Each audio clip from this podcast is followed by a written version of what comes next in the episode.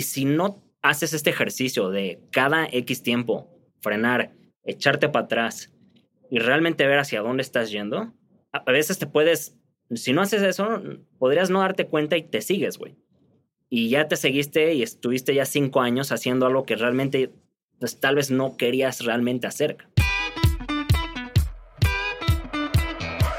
Hola, soy Alex Gálvez y esto es Fundadores, el podcast donde me dedico a tener conversaciones con fundadores de startups latinoamericanas para deconstruir sus experiencias, su historia, sus errores, sus aciertos y así encontrar los aprendizajes, herramientas e inspiración que tú puedas aplicar en tu día a día. Bienvenido. Hoy me acompaña Mau Díaz, cofundador de Aire Libre, una empresa que organiza experiencias para correr y estar con la naturaleza en México y en el mundo. Tiene experiencias en Oaxaca, Patagonia y decenas de lugares más. Hablamos de cómo nació Aire Libre a partir de su pasión y de su pasatiempo y cómo han vuelto todo un negocio muy rentable. Platicamos de los muchos caminos que existen para emprender y cómo levantar Venture Capital no es el único camino para crear una buena empresa a largo plazo. Espero que disfrutes esta plática con nada menos que Mau Díaz. Mau, bienvenido a Fundadores. Muchas gracias, Alex. Un placer conversar contigo. Un placer tenerte acá y platicar después de tantos años. Me encanta lo que hacen en Aire Libre, pero antes de meternos a eso, me gustaría entender mucho más de ti al principio y un poquito, pues, de un proyecto hace tiempo que hicieron, que es Cinema Invasión. Platícanos un poquito cómo fue este proyecto. Yo creo que desde que tengo memoria, ¿no? Yo creo que tú y yo nos conocíamos desde chavos. Siempre tuve, hasta cierto punto, como el bichito de emprender y de hacer cosas, ¿no? Siempre estar haciendo cosas. Haciendo y deshaciendo, ¿no? Y eso, pues, sí, me ha llevado a hacer muchos tipos de proyectos, pero ya más adelante en mi vida, uno de mis emprendimientos que fueron tomando como realmente más forma era este proyecto llamado Cinema Invasión, que confundí con mi socio actual de Aire Libre Running, uno de mis co-founders, Daniel Almazán, y lo que hacíamos era un pop-up cinema, ¿no? Lo que hacíamos era proyectar documentales en espacios inusuales en la Ciudad de México. Inusuales, por ejemplo, un ballet de teatro abandonado en el centro, una casa igual en la Condesa que antes era un restaurante y también estaba como abandonada. Y montábamos un cine ahí, proyectábamos estos documentales. Los documentales tenían como un tipo de conversación en vivo, live stream, o a veces sí la persona física, que era como el director del documental, dando una plática, y generalmente después había una fiesta, ¿no? Y ese proyecto lo empezamos igual, pues, muy orgánicamente, es muy, muy, muy divertido, y digo, porque también era el conjunto de ciertas pasiones nuestras, como la parte de eventos, la parte de cine, de documentales, y pues hicimos... yo creo que se hicieron unos 7 eventos de Cinema Invasión. Cada uno era más grande que el siguiente. Y llegó a un punto ese proyecto en donde empezó a requerir tanta atención ya nuestra, tanto recursos y demás, que, digo, no era lo único que hacíamos, ¿no? Paralelamente yo trabajaba en ese entonces en una agencia. Dan tenía otros proyectos. Entonces fue como, güey, a ver...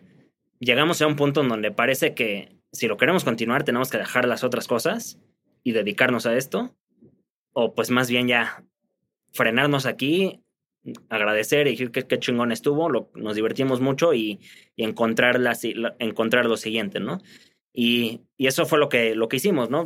Nos pusimos un hard stop y ahí quedó para la historia y para nuestras... Sí, ahora sí que para la historia de ese proyecto. ¿Y cómo fue esta decisión de ya acabar el proyecto? ¿Y por qué decidieron no saltar full time y dedicarle más tiempo y si no ya mejor acabarlo? Sí, creo que en gran medida fue un análisis de identificar y tener la oportunidad también de decir, a ver, esto sí está teniendo tracción, ¿no? Esto sí podría eventualmente llegar a ser un negocio semi-interesante.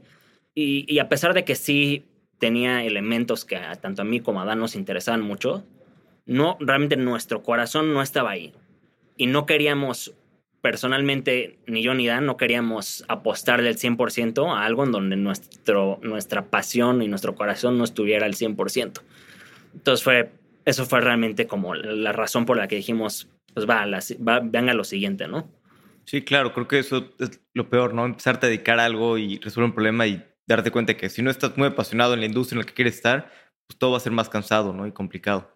Sí, y ahí lo que pasa, Alex, no sé, es que siento que después, cuando estás, cuando inicias un proyecto, ¿no? Y ya estás muy inmerso y estás operando, como que la operación de área y la mil cantidad de cosas que tienes que hacer, como que te quitan cierta perspectiva, y si no haces este ejercicio de cada X tiempo frenar, echarte para atrás y realmente ver hacia dónde estás yendo, a veces te puedes, si no haces eso, podrías no darte cuenta y te sigues, güey. Y ya te seguiste y estuviste ya 5 años haciendo algo que realmente pues tal vez no querías realmente hacer, pero lo hiciste porque estabas ya en la carrera, ¿sabes? Sí, si no te detienes, te sigues y te lleva, ¿no? Te absorbe el tiempo. Y tanto en laboral como en todos los aspectos de tu vida, ¿no? También en lo personal, también en lo más que exista. O sea, detenerte, ¿no? Y pensar cada 6 meses, cada año, oye, ¿realmente estoy haciendo lo que quiero hacer? ¿Realmente estoy con las personas que quiero estar? ¿O solamente es la inercia, ¿no? Es la vida que me va llevando.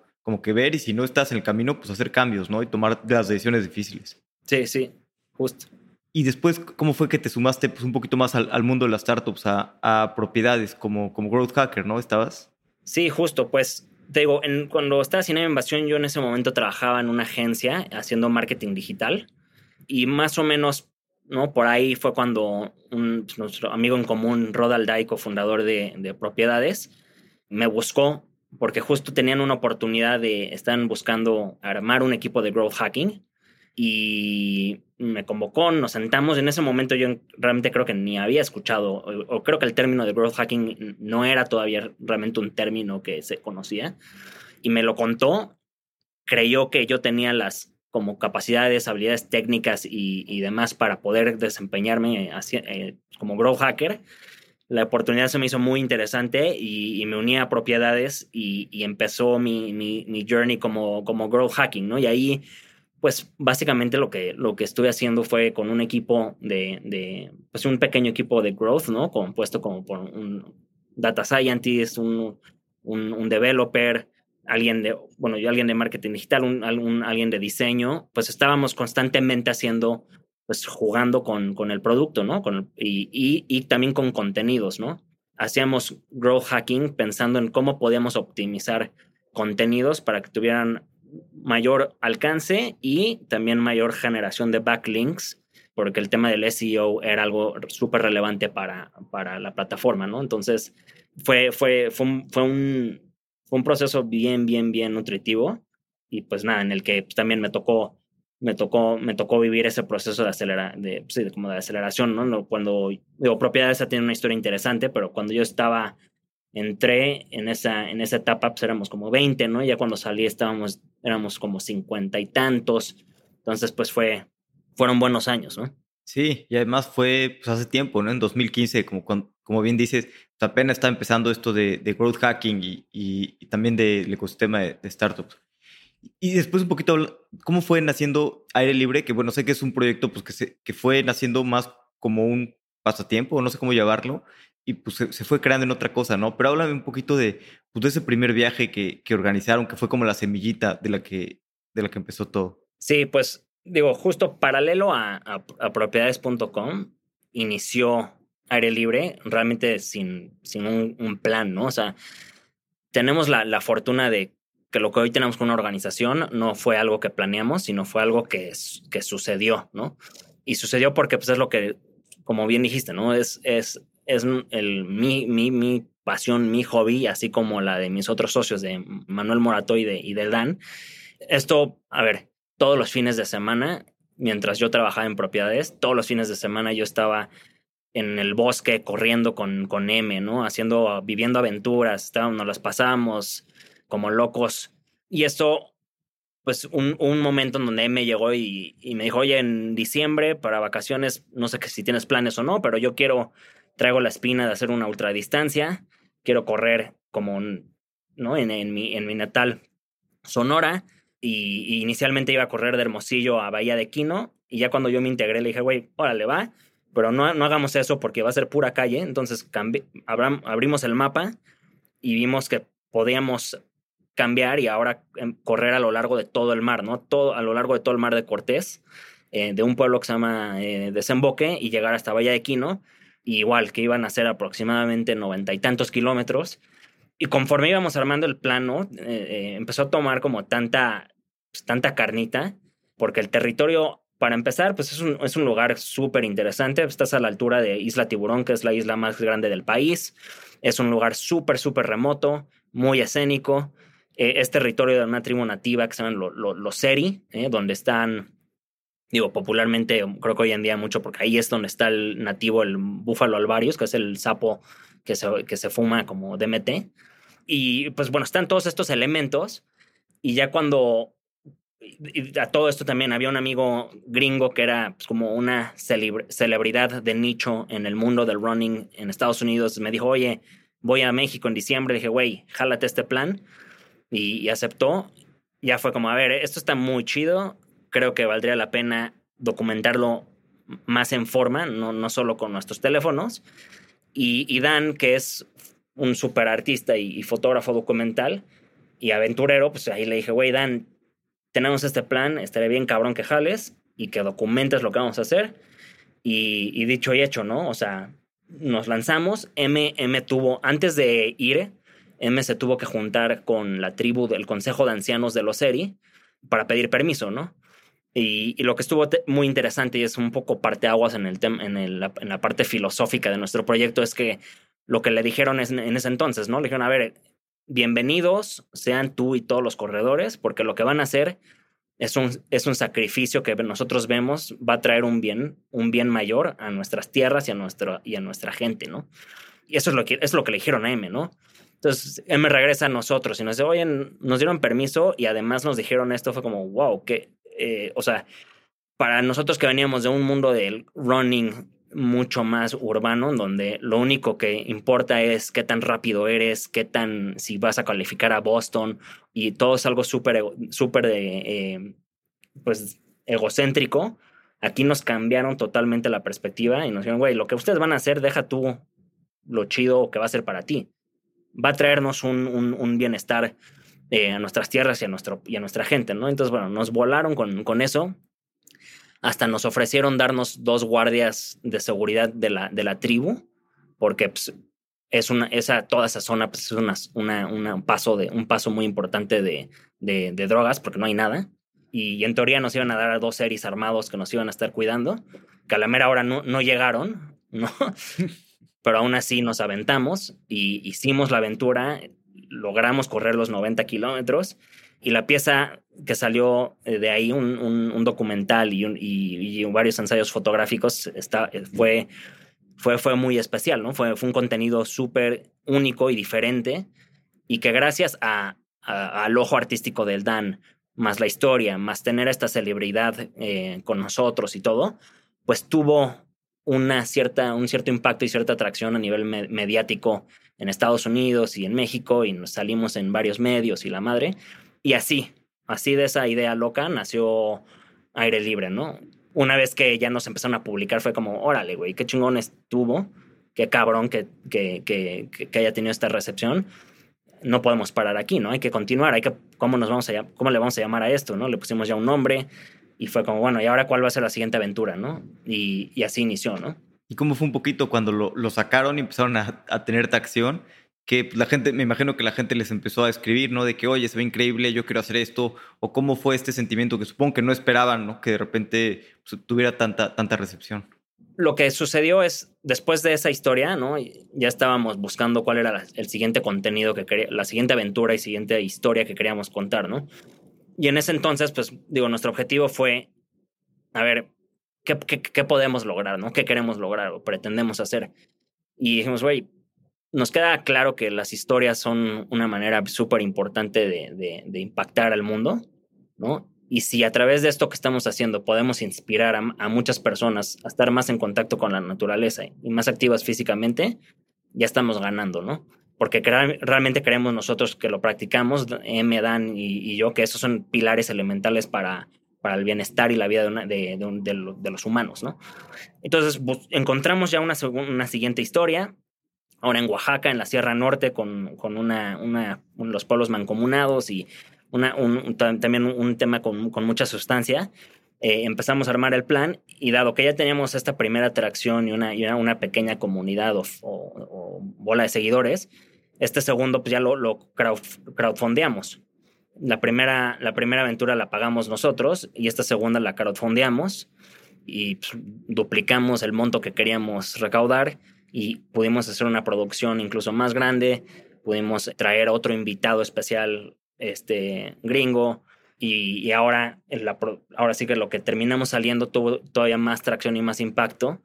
Salió en la portada de México Desconocido, salió en varios otros medios. Y pues esa bolita, durante todo ese primer año de existencia de Aire Libre, que fue durante 2016, sí nos empezaron justo, como dices, a escribir cada vez más personas para entender cómo qué éramos y qué hacíamos y cómo podían formar parte de lo que hacíamos. Y pues al principio no teníamos una respuesta, ¿no? Porque no éramos ni un equipo de corredores, no vendíamos nada, nada más éramos nosotros haciendo lo que nos encanta y compartiéndolo. Obviamente ya para el final de ese año fue ya las preguntas eran tan frecuentes que sí nos juntamos y decidimos hacer algo al respecto. Y fue como, bueno, a ver, todo esto que estamos explorando a través de las historias, cómo podemos encapsularlo y cómo podríamos ofrecerlo a través de una experiencia para todo nivel de corredores, corredoras. Y con el expertise que ya habíamos ganado de Oaxaca, pues hicimos un primer piloto prácticamente un año después, en enero, ¿no? Donde un grupo de canadienses y mexicanos nos lanzamos a la Sierra Norte durante 6 días.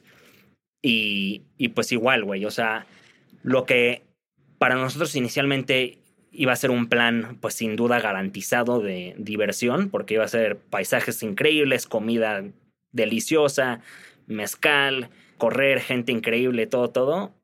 Cuando acabó, nos terminó pues volando la cabeza, pues porque todos los participantes que fueron, al final terminaron llorando, güey, terminaban abrazándonos y terminaron dando una retroalimentación que no veíamos venir. Y, o sea, puntualmente tenemos, ¿no? Siempre digo el cuento de el cuate canadiense de, en ese entonces 37 años, Mary, de Toronto, que nos abrazó y nos dijo, oigan, es que no tienen idea, estos 6 años acá en la sierra son los 6 años más vivos de mi vida, güey. Nunca me había sentido así de vivo. Y fue como, puta, pues, ¿qué hicimos, cabrón? O sea, nada más trajimos a este grupo a correr y ver lo que sucedió. Y obviamente, pues eso, así como cuando hicimos la primera historia, ver ese impacto, pues nos indicó como, bueno, por ahí sigue el norte, ¿no? Ahí sigue la estrella. Y pues dijimos, aquí hay algo, y no paramos. Y continuamos durante todo ese otro año piloteando y haciendo otros experimentos de experiencias y a la par todo el tema de storytelling y contenidos, ¿no? Sí, que creo que es súper interesante y muy de la mano, ¿no? Sobre todo, yo estuve viendo algunos de los videos que hicieron, la verdad es que me encantó y me dieron bastante ganas de inscribirme. Te digo que este año se me complica, pero el siguiente seguro me voy a Oaxaca. Eso. La verdad es que se ve, también necesito correr un poquito más. Digo, está leve, pero sí necesito correr. Oye, ¿y cómo fue cuando, o sea, que estaban pues creando esto? Y también tienen otros trabajos, ¿no? Sí. Pero el momento en el que dices, oye, pues esto está funcionando, es mi pasión, y que deciden, pues ahora sí que pues ya saltar full time y dedicarse a, pues totalmente a Aire Libre. Que además, bueno, no han levantado capital y tampoco, ni siquiera pusieron capital ustedes, ¿no? Más bien, pues han sido las ventas, ¿no? De todo y se han financiado con las ventas. Sí, pues digamos, más o menos, digo, estos son estimados, pero yo creo que Aire Libre inició y a los tal vez 4 meses, 5 meses, a mí me invitaron a unirme a este otro emprendimiento, Leco, y yo me fui a Leco, y para eso pues ya estaba el Aire Libre existiendo. A Leco me fui justo como un growth hacker y ayudar a la organización a crecer. Y ahí pasamos por 500, ¿no? Y ahí me llevó, llegamos a conocer a Santiago Zavala, que el otro día te entrevistó por este mismo medio, y gente increíble. Y entonces estuve en Leco como casi 2 años, un poco menos, y ese periodo fue realmente en el que continuaron, pues fue todo esto de crear historias y después un año entero de puros pilotos de experiencias. Ahora, Lo chistoso fue que en ese año piloto de experiencias en donde yo todavía trabajaba en Leco, Dan estaba en otros proyectos y demás, mis jefes, ¿no? Ceci Esquerro, el Gus Álvarez y todo, San Zavala y todos, se convirtieron de mis mejores clientes, ¿no? De este otro proyecto. Entonces, fue chistoso que cuando llegó el momento, o sea, un año después, ¿no? Ya llevamos un año de contenidos y un año de experiencias, cuando nos volvimos a juntar casi al año y fue como, oigan, pues la neta es que ya tenemos algo probado, ¿no? Ya hicimos, ¿no? 6 experiencias este año, ya vendimos, ¿no? X cantidad. Creo que si le dedicáramos ya realmente mucha más atención, pues podríamos llevarlo, no sabemos a dónde, pero hay potencial. Pues ahí fue cuando ya me senté con Ceci y con Gus, les agradecí pues, por la oportunidad y el tiempo. Y me dediqué ya, y pues, renuncié y empecé full time en Aire Libre en marzo de 2018, ¿no? Digo, lo más chistoso de todo fue que, digo, no sé, pero yo creo que todas las situaciones en donde te toca de alguna u otra manera renunciar o despedirte de un equipo de trabajo, pues siempre son, pues, incómodas, ¿no? Y de alguna u otra manera, pues fue con Ceci y con Gus tan natural. Porque ellos mismos me dijeron, güey, Mau, ya te habías tardado. O sea, yo no sé qué estabas esperando, ¿no? O sea, nosotros somos, ¿sabes? Nosotros ya somos tus mejores clientes, ¿no? O sea, es obviamente, o sea, ve y hazlo porque ahí te vemos, ¿no? Ahí te ves y ahí te vemos. Entonces, pues ahí empezó realmente, o sea, Aire Libre se formó como empresa realmente ya en 2018, ¿no? Digo, agregando ahí es... Ese año de experiencias, ¿no? Nos ayudó a generar un fondo, un pequeño fondo con el que más fácilmente yo pude decir, ¿sabes qué? Renuncio, ¿no? Y con lo que ya tenemos, ¿sabes? Me puedo pagar medio año, ¿no? Claramente un sueldo súper castigado, pero me puedo arremangar y apretar, pero pues este runway nos aguantaría medio año y venga, ¿no? Y eso es lo que nos permitió saltar y a partir de eso, pues, ¿no? Seguir generando más experiencias, más ventas y realmente desde entonces hasta la fecha, como decías, el proyecto afortunadamente se ha podido sostener y crecer completamente de sus propios recursos, ¿no? Que también es bueno eso, ¿no? Tener... alguna manera, ¿no? De 6 meses, un año o lo que sea de tu sueldo para poder tomar ese paso de una manera mucho más segura y ya dedicarle el tiempo a crecer, ¿no? Y no estar como, pues sí, tener al menos algo de tiempo para estar generando ventas. Sí, sin duda. O sea, y hay de dos, ¿no? O sea, o tú personalmente tienes el colchón y lo puedes hacer, o lo que generaste lo tiene y lo vas a tomar de ahí, ¿no? O una combinación, pero creo que un gran... O sea, algo que generalmente también me gusta compartir es que... Y no creo que sea... O sea, obviamente no es caso único, pero creo que ayuda mucho lanzarte a emprender de alguna u otra manera, pues con cierta seguridad o con ciertas cosas ya probadas, ¿no? O sea, no de repente decir, a la mierda mi trabajo, voy a empezar algo desde cero, sino... ¿Sabes? Yo estuve casi 2 años... Dos años que existió Aire Libre y yo trabajaba en otras cosas. Y fueron 2 años que nos permitimos probar algo, ¿no? Crear un colchón y tener este como proof of concept, MVP y nuestro propio seed capital y ahora sí lanzarnos, ¿no? Sí. ¿Y cómo ha sido un poco este otro camino del emprendimiento, ¿no? Que veo que ahorita muchos emprendedores... piensan que el único camino es pues, levantar capital externo, crecer lo más rápido que puedas y ir, intentar hacer un unicornio, una empresa de miles de millones de dólares. Y en realidad, pues hay muchas maneras, ¿no? Aquí yo creo que ustedes, pues en primera, se dedican a algo que aman, ¿no? A su pasión y pueden vivir muy feliz con la empresa, crecer y estar haciendo algo que amas, ¿no? Y tienes un buen equipo y no necesitas crecer de esa manera acelerada, ¿no? Que cuando levantas capital externo, pues es mucho más complicado y te obliga un poco a crecer más rápido. Sí, o sea, eso es un dilema, ¿no? O sea, siempre es como, y claramente no es como que nuestro camino es ni el correcto ni el incorrecto, es uno de los posibles. Y no porque estemos en no significa que podamos saltar al otro, ¿no? Porque en realidad siempre, no siempre ha existido la curiosidad y hemos también a veces ideado de, oye, ¿qué pasaría si levantamos dinero, no? Y buscamos reventar esto por esta y estas otras vertientes. Hasta el momento la respuesta para nosotros ha sido, yo creo que todo radica en el por qué estás haciendo lo que estás haciendo. Y la respuesta es, si Aire Libre Running, ¿no? Si lo vendiéramos, ¿no? ¿Qué haría yo? Haría otra vez Aire Libre Running. Entonces, ¿para qué? O sea, mi fin no es... Nuestro fin y nuestra razón de existir no es para tener un éxito, forrarnos de dinero y ahora sí dedicarnos a lo que queremos, sino ya estamos haciendo lo que queremos hacer. No hay una necesidad, no tenemos una necesidad de vender, y por lo mismo no tenemos esas presiones de crecer desmedidamente, aceleradamente y participar en el ecosistema de hipercrecimiento y de VCs y demás, ¿no? Es otro camino. Y tiene obviamente sus buenas y sus malas, ¿no? Digo, claramente no levantar dinero y demás, pues te da absoluto control sobre lo que haces. No tienes que realmente no responder a otros stakeholders que tal vez tengan otros intereses que tal vez sí es como crece en friega y vende porque yo necesito recuperar mi inversión.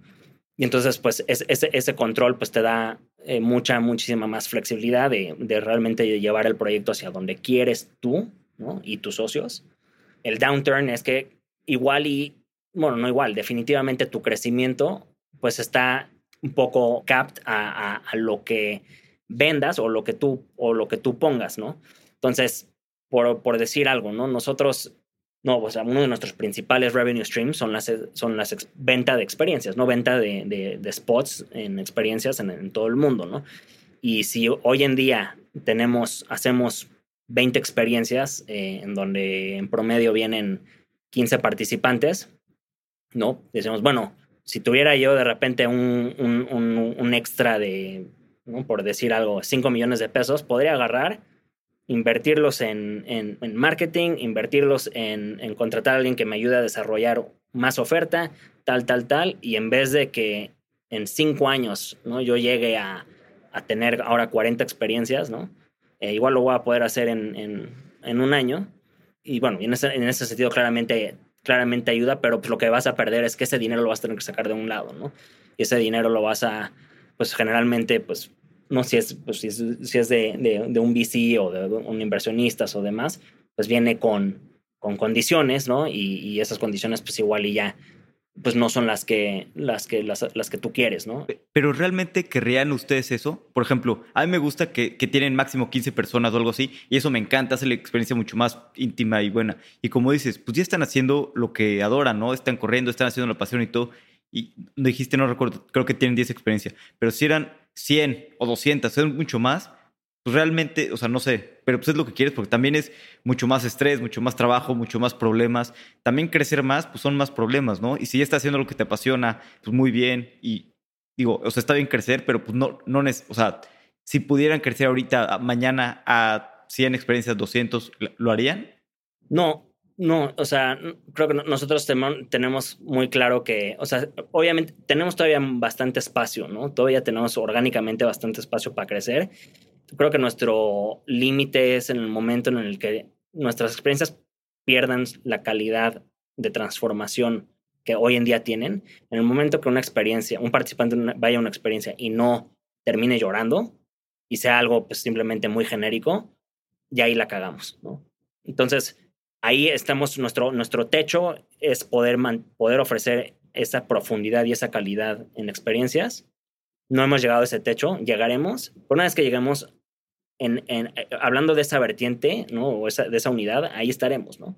Ahora, dicho eso, lo interesante creo que aquí está en que pues existen otras áreas y otras ramitas que igual y tienen potencial de escalar más o de agregar más y de alimentar en general el ecosistema que estás generando, ¿no? Entonces, pues digamos, en tema de experiencias puedes llegar a un techo, pero pues al paralelo igual ya estamos iniciando temas de infraestructura, ¿no? Igual y todas nuestras experiencias necesitan hospedaje, ¿no? Entonces, ¿no? ¿Qué tal si empezamos a ofrecer cabañas para todas nuestras experiencias? Y estas cabañas, pues, no solo son para nuestras experiencias, sino además, por sí solas, suman y son otra división, otra unidad de negocio, ¿no? Entonces, el crecimiento, pues, igual y también es un poquito más de, también hacia los lados, ¿no? Sí, claro, a nuevas líneas de negocio que tengan que ver con estas y alimenten estas líneas de negocio. Exacto. Y esa es la visión, Alex, ¿no? O sea, nosotros en realidad hoy en día tenemos o sea, nuestra visión es el de crear como un holding company, ¿no? En donde tengamos varias subdivisiones que todas alimenten al mismo ecosistema y al mismo estilo de vida que nos encanta. Si eso es tema de experiencias increíbles, ese es el tema de infraestructura que pueda ayudar a estas experiencias, pero también por su lado ser otra propia línea de negocio, está increíble. La parte de contenidos y la parte de todo lo que hacemos de storytelling y demás, tenemos ya una agencia independiente de contenidos que ya es una empresa por aparte, ¿no? Y alimenta las necesidades de storytelling y de contenidos de estas empresas, pero además tiene ya sus propios clientes, ¿no? Y así, pues la neta es que, como te dije, ¿no? O sea, lo que nos pasa también es que no podemos nosotros parar de idear y no podemos parar de tener las ganas de crear y hacer muchas cosas, ¿no? Entonces, lo que nos interesa es crear la plataforma para poder hacerlas y que todo de alguna u otra manera termine jugando en la misma cancha, ¿no? Sí, claro. Diferentes líneas de negocio y que se comuniquen entre ellas. Y también algo que me gusta mucho de lo que hacen y de correr en general, digo, corro no tanto, pero por ejemplo ahorita estuve en Europa y estuve corriendo, entonces pues es muy padre porque conoces las ciudades de una manera muy distinta, ¿no? Como que correr te hace pues conocer las ciudades o la naturaleza, ¿no? De una manera muy distinta. Me gusta mucho como estas, pues, las experiencias que tienen justo sirven de eso, ¿no? Como que te ayuda a conocer diferentes ciudades y estar otra vez en contacto con la naturaleza. Ahorita, ¿tú sigues yendo a todos los que organizan, a la mayoría, o ya no vas a todos los viajes que tienen? No, yo creo que no, más bien yo creo que ahora voy a menos, ¿no? Porque tenemos varios formatos de experiencias, ¿no? Las locales, los getaways y los retiros que son más internacionales, ya en conjunto, ¿no? Terminan siendo, no sé, unas 50 experiencias al año, ¿no? Entonces, para empezar es imposible que vaya a todas, ¿no?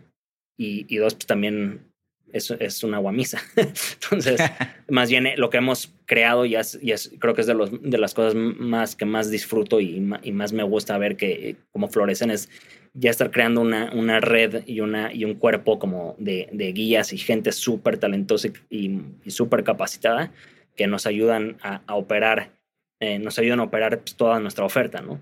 Y nosotros en ese sentido hasta ya nos convertimos hasta un poco más en plataforma que en los que ejecutan. Dicho eso, obviamente hay muchas experiencias, sobre todo las nuevas, en las que súper me apunto, ¿no? Claro. ¿Cuál ha sido tu favorito, tu viaje favorito o experiencia favorita? No, yo creo que todos, o sea, la experiencia que tenemos en la Patagonia chilena es una cosa extraordinaria. La misma que dijiste, la de Oaxaca que hacemos para el Día de Muertos, es también una cosa fascinante. Las de Bolivia en el altiplano, las de Perú. No, o sea, todas tienen su no, es decir, no tengo ninguna así que te diga esta es, sino neta, cada una es muy particular, muy única y cada una es bastante impactante, ¿no? ¿Y cómo ha sido un poco, pues, generar un negocio a partir de tu pasión y además un negocio único, ¿no? Porque esto, o sea, también no tienen mucha competencia, ¿no? Porque están creando su propia categoría, ¿no? Como viajes de esta manera, igual si haces, pues, sí, es crear su propia categoría, ¿no? Y no tienes competencia. Sí, en ese sentido sí, creo que nuestro proyecto sí es bastante único y hasta el punto en el que igual es hasta complicado entender, ¿no? A veces la primera impresión cuando alguien nos ve y es como, espérame, ¿qué exactamente qué es lo qué onda con estos güeyes, ¿no? ¿Qué es lo que haces, no? Si voy, es un campamento de entrenamiento o es un o qué show, o sea, sí tiene sus características, pero que obviamente tiene sus cosas buenas y malas, ¿no? Lo bueno es que justo, pues, somos es pues esa... Ser únicos pues, nos diferencia y pues, básicamente no hay muchas alternativas que, o otras empresas que existen allá afuera que ofrezcan los servicios o experiencias tal como nosotros lo hacemos. Sí hay empresas que ofrecen en campamentos de entrenamiento o campamentos o tours de correr, pero pues muy no sé, muy superficial, ¿no? Nosotros, como te digo, ¿no? Las experiencias se caracterizan por ser muy, muy profundas, ¿no? Y muy inmersivas. Nos encanta clavarnos y adentrarnos lo más profundo que podamos en las culturas y en los territorios a los que vamos, ¿no? Participar en sus prácticas espirituales, en sus ceremonias, en trabajar con ellos, ¿no? Para que realmente los que participan se lleven... cuando regresen tengan una perspectiva muy, muy diferente de también cómo se puede vivir en este planeta y lo puedan integrar a sus vidas, ¿no? Porque al final, pues sí, ese es el espíritu de lo que hacemos, ¿no? Queremos ser un jugador como de los millones que necesitamos, que ayuden a dar el volantazo que necesitamos dar, si no queremos irnos directo al precipicio que vamos como sociedad, ¿no? Sí, y creo que después de la pandemia mucha gente se ha puesto a reflexionar, ¿no? De eso, de realmente si estás haciendo lo que quieres hacer con la vida y luego también pues, estar en contacto con la naturaleza, ¿no? Luego estamos tan encerrados en la ciudad y todo y sales a correr, te das cuenta de que luego también con la edad, ¿no? Ahorita todavía podemos correr grandes distancias, puedo hacer trekking 6 días y luego pues cada vez si no has entrenado todo, pues esas cosas también dejan de estar a tu alcance, ¿no? Entonces creo que es importante como aprovechar este tiempo que tenemos tan poquito en la vida y realmente disfrutarlo, ¿no? Disfrutar el día a día. Sí, totalmente. Y digo, para complementar y algo fue como respuesta también a la pandemia, digo, si bien empezamos y la empresa trae el nombre Running, con experiencias para corredores, también vimos la necesidad de, a pesar de que nuestras experiencias de Running son para todo nivel de corredores, o sea, no importa si apenas corres 10 kilómetros, puedes venir y lo vas a armar, porque mentalmente y técnicamente diseñamos para que sea así. Aún así, mucha gente se espanta, ¿no? Y dice, puta, yo creo que esto no es para mí, no estoy entrenado, ¿no? Tú mismo me lo dijiste ahorita. Yo estoy seguro que tú, como estás ahorita, eres completamente capaz para venir a una experiencia, ¿no? Ahora, para atender un poco eso, ¿no? Y también para abrir un poquito más el scope de la gente a la que podemos alcanzar, en México tenemos... también una división de hiking, ¿no? O sea, tenemos muchas experiencias que son para trekking y hikers, ¿no? Y que nos abre las puertas a un mercado más grande, nos abre las puertas a otra audiencia y pues complementa muy chido el proyecto, ¿no? También mucha gente empieza hikeando y de repente terminan, o sea, ya, pon tu... Ahora mismo, ahorita en lo que estamos hablando, está sucediendo la experiencia de Costa Rica, ¿no? Y ahorita en esa experiencia de Costa Rica hay 2 participantes mexicanos que iniciaron en experiencias nuestras locales caminando. Y después se metieron a otra experiencia de caminando y después a otra experiencia local corriendo. Y ahora dijeron, no, pues ya, vamos a Costa Rica a correr 6 días. Entonces es como todo el journey también que hemos construido en donde pues, nuestros participantes pueden... sí pueden como que también desarrollarse y crecer y la fortuna, y esto en parte lo diseñamos así porque las experiencias tienen esta bondad y este impacto en los participantes que pues tenemos un muy alto porcentaje de participantes que regresan, ¿no? Y que regresan y se quedan y cada año vienen, ¿no? Sí, creo que es la mejor métrica, ¿no? De que tu producto está funcionando y que es un buen producto, es que tengas esos participantes que estén repitiendo, ¿no? Y que vuelvan a tomar otra experiencia y que vuelvan a inscribirse. Creo que es la mejor manera de saber que estás haciendo algo realmente impresionante. Y estás haciendo comunidad. O sea, la pandemia nosotros la sobrevivimos por eso. O sea, nosotros éramos la empresa ideal para haber desaparecido en la pandemia, ¿no? Éramos turismo de aventura internacional. Y por fortuna, todas las ventas que ya teníamos, ¿no? A Israel, a Canadá. Tenemos un sinfín de experiencias ese año listas y vendidas. Creo que tuvimos, si acaso, ya hoy a la fecha, si acaso un 5% de los participantes que pidieron reembolso, todo el resto dijeron, a ver, justo, ¿no? Lo que ustedes hacen es muy único y no hay otras empresas a las que yo pueda irme a hacerlo. Entonces, quiero ir con ustedes. Y dos, ¿no? Es o ya los conozco y soy y creo y me gusta, me encanta lo que hacen, ¿no? Y por lo mismo soy parte de su comunidad y los quiero apoyar, ¿no? O era gente referida, ¿no? Es gente que gracias a través de otros, de un familiar o de alguien, llegaron a nosotros y dijeron, bueno, pues igual queremos apoyar y queremos mantenerlo, ¿no? Y ahí la neta es que creo que la palabra de comunidad muchas veces termina siendo un buzzword en donde todos dicen, ay, qué importante es la comunidad, y sí, la comunidad, pero es muy difícil después ver realmente el impacto que puede tener una comunidad, ¿no? Y a nosotros nos quedó muy, muy, muy, muy, muy claro que nosotros sobrevivimos gracias a que, tenemos una comunidad, pues, sí, bastante fuerte, muy apegada al proyecto, que lo ha hecho y que, pues, y sigue con nosotros, y esperamos que sigan hasta que nosotros sigamos, pues. Buenísimo. ¿Y qué opinas como este camino que han tenido de crear una empresa, sobre todo de manera más rentable y sin nada de capital externo? O sea, hoy en día hay una percepción que el camino para emprender, más bien en las noticias cubren hoy empresas unicornios y empresas que justamente son de tecnología y que por lo mismo, ¿no? Desde sus inicios, ¿no? Pasaron por todo el journey de incubadoras, aceleradoras, VCs y rondas y bla, bla, y hoy en día son, pues, unicornios, y creo que la atención mediática de negocios en un gran porcentaje gira solo alrededor de este tipo de empresas, ¿no? Y por lo mismo siento que tal vez exista, ¿no? Y sobre todo en gente más joven, ¿no? Que tiene la idea o tiene las ganas de emprender, de que esa es la manera de emprender, ¿no? Que ese es el camino para emprender.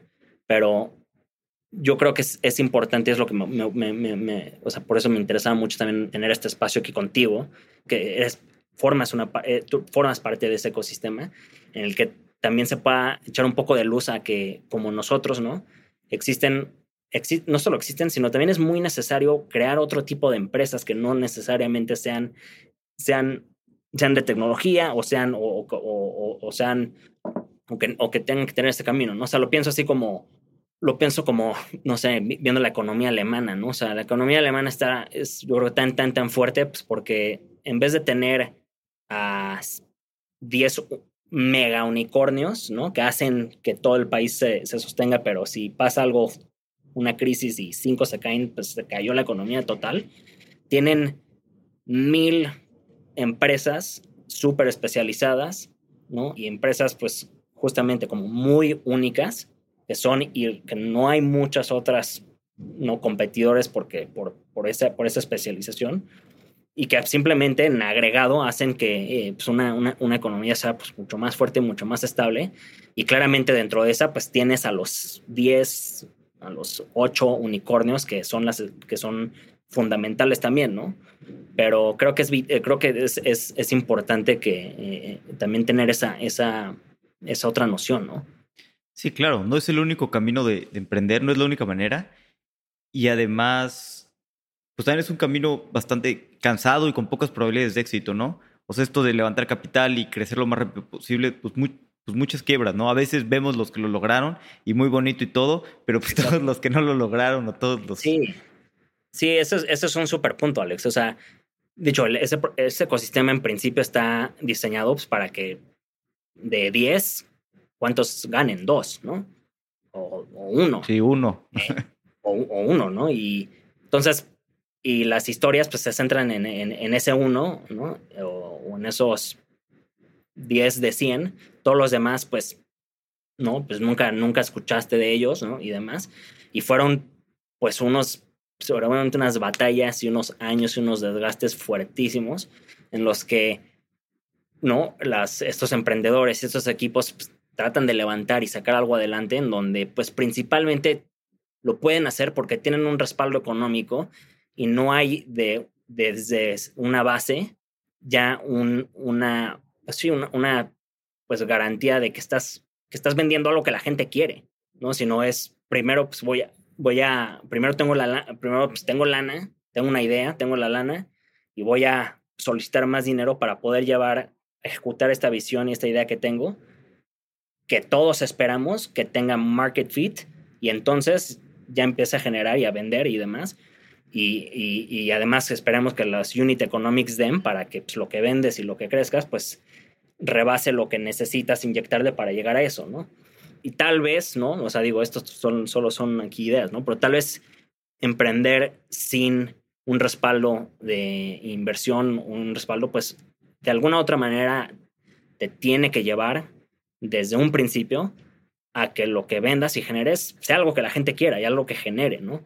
Y pues no son, obviamente es interesante, ¿no? Pero está padre ahí la conversación. Sí, y hacer rentable desde el principio, ¿no? Y crear un producto excepcional porque pues, necesitas los clientes, ¿no? Que te lo paguen y todo eso. Pero sí, la verdad es que yo creo que necesitamos más gente emprendiendo. Y como dices esto, que no se vea que es el único camino, y levantar capital, crecer rápido, hay muchos caminos. Y además también pues puedes crear modelos de negocios totalmente diferentes y aplicar tu pasión, ¿no? A las cosas.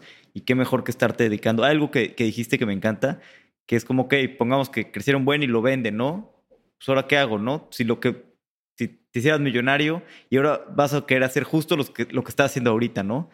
Entonces, pues más bien el objetivo es tener una empresa sustentable, que te divierta, que disfrutes y que tengas impacto en tus usuarios, más que nada más pues hacer dinero, ¿no? Sí, y te vas a sorprender, ¿no? O sea, porque probablemente vas a generar mucho valor y vas a poder armar unos equipos y tener un emplear y generar un valor sustancial. Sí, un gran impacto. Algo que creías que... de algo que es algo que era tu hobby, pues, ¿no? O lo que sea. Sí, totalmente. Sí, te digo, a mí estoy haciendo la investigación, estoy viendo los videos y se me antojó muchísimo. Dije que no, ya, me tengo que apuntar para la siguiente. Sí, pues empieza con una local y ya después nos vamos a Mongolia. Oaxaca, 100% el siguiente año. Vale. Patagonia también se antojó bastante, pero Oaxaca 100%. Sí, bueno, pues vamos a pasar a las preguntas de reflexión. Las preguntas son cortas, las respuestas no necesariamente. Venga. ¿Algún libro que te guste mucho y que te guste recomendar? Sí, y se conecta con creo que todo lo que hemos estado hablando. Hay este libro que se llama Small Giants, que justo es un libro de negocios y que se enfoca en una selección de no me acuerdo cuántas empresas, principalmente gringas, que justo, ¿no? Como dices, son empresas que se han dedicado a romperla haciendo pues los mejores en sus pequeños nichos y de alguna u otra manera son gigantescos, pero son pequeños, ¿no? Y son... está lleno de historias súper interesantes, ¿no? Digo, tipo Cliff Bar, ¿no? Por ejemplo, y por ahí. Entonces, Small Giants. Y otro, digo, para mí... mi ídolo en negocios, en lifestyle y demás, es el fundador de Patagonia, Yvon Chouinard, y tiene un libro que se llama Let My People Go Surfing, que es básicamente como su medio business book sobre cómo creó Patagonia y la filosofía por la que se rige su empresa de Patagonia, ¿no? Ese libro lo recomiendo ampliamente, ¿no? O sea, no importa qué tipo de negocio tengas, ¿no? Es muy, muy, muy, muy rico. Buenísimo, muy buenas recomendaciones. El de Small Giants ya me lo habían recomendado bastante, pero no lo he leído. Pero el otro también suena muy bueno, el de Patagonia. ¿Qué creencia o hábito has cambiado en los últimos 5 años que ha mejorado drásticamente tu vida? Creo que uno, digo, es un trabajo, un work in progress, pero el de la paciencia, ¿no? O sea, creo que estamos muy acostumbrados, ¿no? O tenemos esta impresión incorrecta de que las cosas tienen que suceder ahora mismo, ¿no? En donde si tú tomas una decisión ahora, ¿no? El impacto o el resultado lo necesitas ver o tiene que suceder en una semana. La verdad es que la experiencia y la práctica y la naturaleza me ha enseñado que el secreto de la vida es la paciencia, ¿no? O sea, sí hay que tomar esas decisiones, hay que tomar los pasos, pero hay que dejar que el proceso suceda, hay que disfrutar el proceso y las cosas van a suceder, ¿no? O sea, no todo el mundo no va a poder de la noche a la mañana empezar un emprendimiento y que en un año o en 2 años ya seas una empresa hecha y derecha, sólida y gigantesca y demás, ¿no? Hay un camino que se tiene que caminar y lo importante es enfocarse en el camino, ¿no? No en el resultado, porque si no te la pasas de la fregada. Totalmente. Sí. Sí, ser paciente es importante, ¿no? Y también, no sé si se va dando con la edad, pero sí, ¿no? A veces pues, las cosas, construir cosas que valen la pena toma tiempo, ¿no? Y es normal y toma años. No. ¿Tienes algún fracaso favorito que te haya preparado para futuros éxitos? Sí, yo creo que con el que iniciamos hablando de Cinema Invasión fue un fracaso del que creo que nos llevamos bastantes aprendizajes, ¿no? Que es el de, pues, se vale, o sea, no solo se vale, es necesario frecuentemente frenar, echarse para atrás, ¿no? Analizar como con más perspectiva todo lo que estás haciendo y pues cuestionar si es lo que, si es en donde quieres estar. Y, bueno, sí, lo que quieres estar invirtiendo tu tiempo en vida, que es el único que hay, ¿no? Entonces, creo que ese fracaso de Cinema Invasión nos enseñó eso, ¿no? Totalmente. Y no es fácil, ¿no? Tomar esa decisión de un proyecto ya andando, que ya está empezando a generar tracción, decidir cerrarlo. Sí, sin duda. Pero a ver, Alex, ahí es lo que digo. O sea, digo, hasta donde yo sé, ¿no? Y me imagino que tú también, ¿no? Nuestra tiempo en vida, así como lo tenemos, como lo conocemos, no está limitado, ¿no? Solo tenemos esta vida como lo conocemos, ¿no? Y eso puede, y además, encima no sabemos si esto va a acabar ahorita que cierra el podcast y me pase algo o llega a los 100 y tantos años, ¿no? Entonces, lo más valioso es nuestro tiempo en vida, güey, ¿no? Y si quieres invertir, si quieres una buena inversión, la única inversión realmente importante es en el cómo lo dedicas, en dónde, en qué lo inviertes. Sí. Totalmente. Entonces, ahora sí que, como dices, digo, y ahí lo tienes que ver es como un sunken cost, ¿no? Igual y tal vez llevas 10 años haciendo algo, ¿no? Y de repente te das cuenta que, no, te echas para atrás y dices, no es donde quieres estar gastando tu asset más preciado, que es tu vida, pero aunque lleves 10 años y tengas tracción y genere lana y lo que quieras, pues que por eso vas a seguir en eso. Y creo que es importante considerarlo así, ¿no? Y creo que si lo entendemos así, es más fácil poder tomar decisiones drásticas, pero pues que en realidad pues, no lo son, ¿no? O sea, drástico y terrible es dejarse ir porque ya invertiste mucho en eso o porque la gente espera que tienes que estar haciendo eso, ¿no? Sí. ¿Y cómo le haces para esto, para evaluar? ¿O tienes algo que hagas como evaluar cada 6 meses o cada año o algo así para pues, darte cuenta si te sigue gustando lo que quieres hacer y todo esto? Sí, o sea, sí es con una frecuencia de, o sea, cada medio año y cada 6 meses, pues, tal cual frenarse, no sé si, ¿no? O sea, tal vez ayuda, te vas a caminar al bosque, güey, o te vas a un road trip o algo. Y simplemente el chiste es sacarte de tu modus operandi en donde pues, nada más estás pensando en el mail que tenías que enviar o en el Slack que no contestaste o tal, desprenderte de la Matrix y darte ese espacio para evaluar, ¿no? Y contestar, oye, está chingón, pues venga, ¿no? Sigamos. Totalmente. Por último, ¿hay algún consejo que te hayan dado que te haya servido mucho?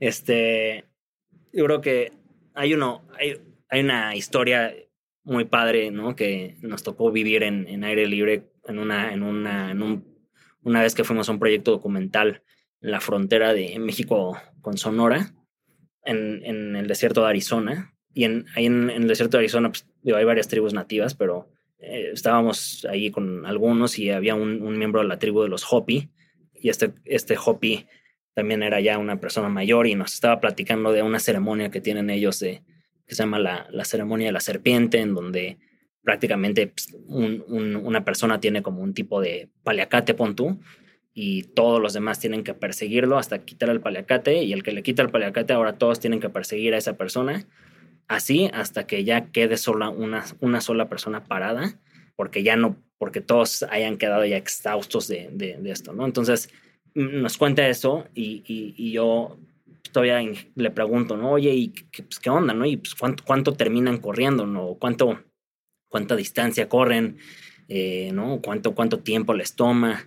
Y el Hopi se empieza a reír así con una voz muy profunda, como te podrías imaginar de ese personaje, así como ho, ho, ho, ho. Dice, chavo, el tiempo y la distancia es algo que solo el hombre blanco mide, ¿no? Nosotros lo hacemos pues porque es por vivir, güey. Lo hacemos porque es porque lo disfrutamos. No necesitamos medirlo, no necesitamos ni la distancia ni el tiempo, ¿no? Y eso es, creo que una enseñanza como súper chida, que obviamente pues yo la aplico claramente a mis prácticas como deportivas en correr. Yo igual no corro con reloj, no corro buscando no correr X distancia o correr, sino simplemente corro porque es una celebración de la vida. Y ese es mi acercamiento, y obviamente eso se extiende mucho más allá de la corrida, sino creo que es una manera de también de ver y entender la vida, y esas estas perspectivas que nosotros pues realmente no tenemos, generalmente no nos enseñaron, ¿no? Para el Western man pues, todo tiene que ser mejorable, todo tiene que ser medible, todo que está, y ya, y nos olvidamos de vivir. Qué chingón. Bueno, ¿hay algo más que quieras decirle a la audiencia? De algo nuevo que estén haciendo en Aire Libre o que se viene para el futuro. Sí, creo que muy relevante con la audiencia que tienes de emprendimiento, es algo que estamos como piloteando y haciendo nuevo, es esta división de Aire Libre Offsites, en donde todo lo que hemos aprendido a través de nuestras experiencias, en donde pues, lo que logramos es que gente completamente desconocida termine en un día, 2 o 3, siendo una familia. Lo hemos empezado a diseñar eso como para grupos más grandes, y a través de estos Aire Libre Offsites hemos ya trabajado con 3 empresas, principalmente empresas jóvenes, startups que tienen, y sobre todo es que lo más importante es que hoy en día con los modelos de trabajo ya sea completamente remotos o híbridos, las empresas sí o sí necesitan invertir en espacios y en experiencias para que toda su gente de alguna u otra manera sí conecte, eventualmente físicamente, y que existan, se creen conexiones profundas, y que eso pues ya se traslade a mejores equipos, a una visión unificada y más compartida y demás. Entonces, como que todo esto lo hemos tomado y hemos trabajado ahorita con un par de empresas haciendo offsites y usando la misma infraestructura que tenemos, en donde podemos operar. Puedo operar desde Chile hasta Canadá, en cualquier país que quieras, no tenemos la manera de operar. Y pues tenemos un par de empresas que han salido ahorita de Y Combinator, con las que tenemos unos offsites próximamente. Y estamos, bueno, yo personalmente estoy súper entusiasmado de hacia dónde vamos a llevar eso, pues porque...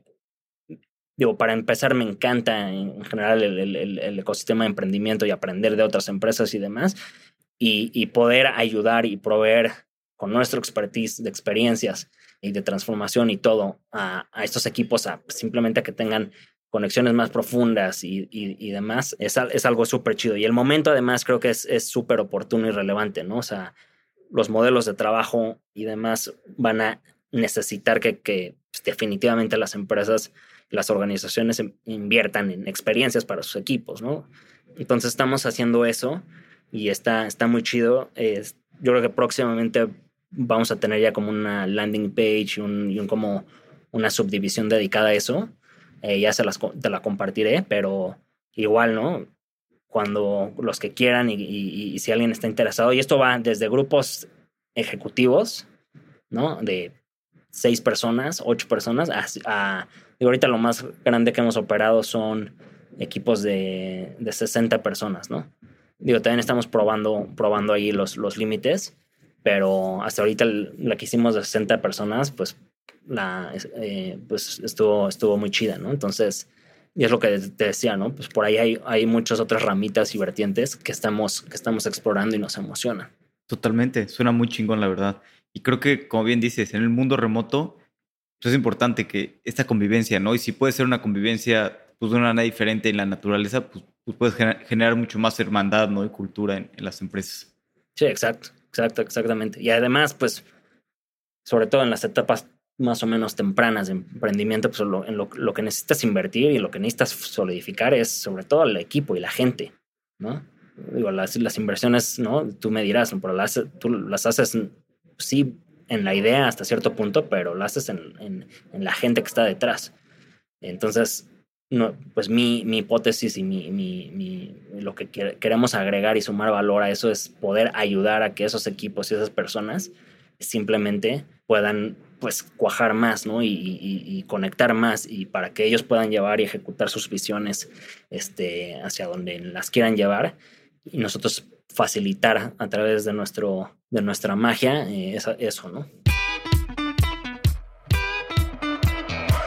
Esta plática la disfruté muchísimo. Si te gusta correr y la naturaleza, te recomiendo que le des una revisada a la web de Aire Libre. Seguro vas a encontrar experiencias que se te van a antojar.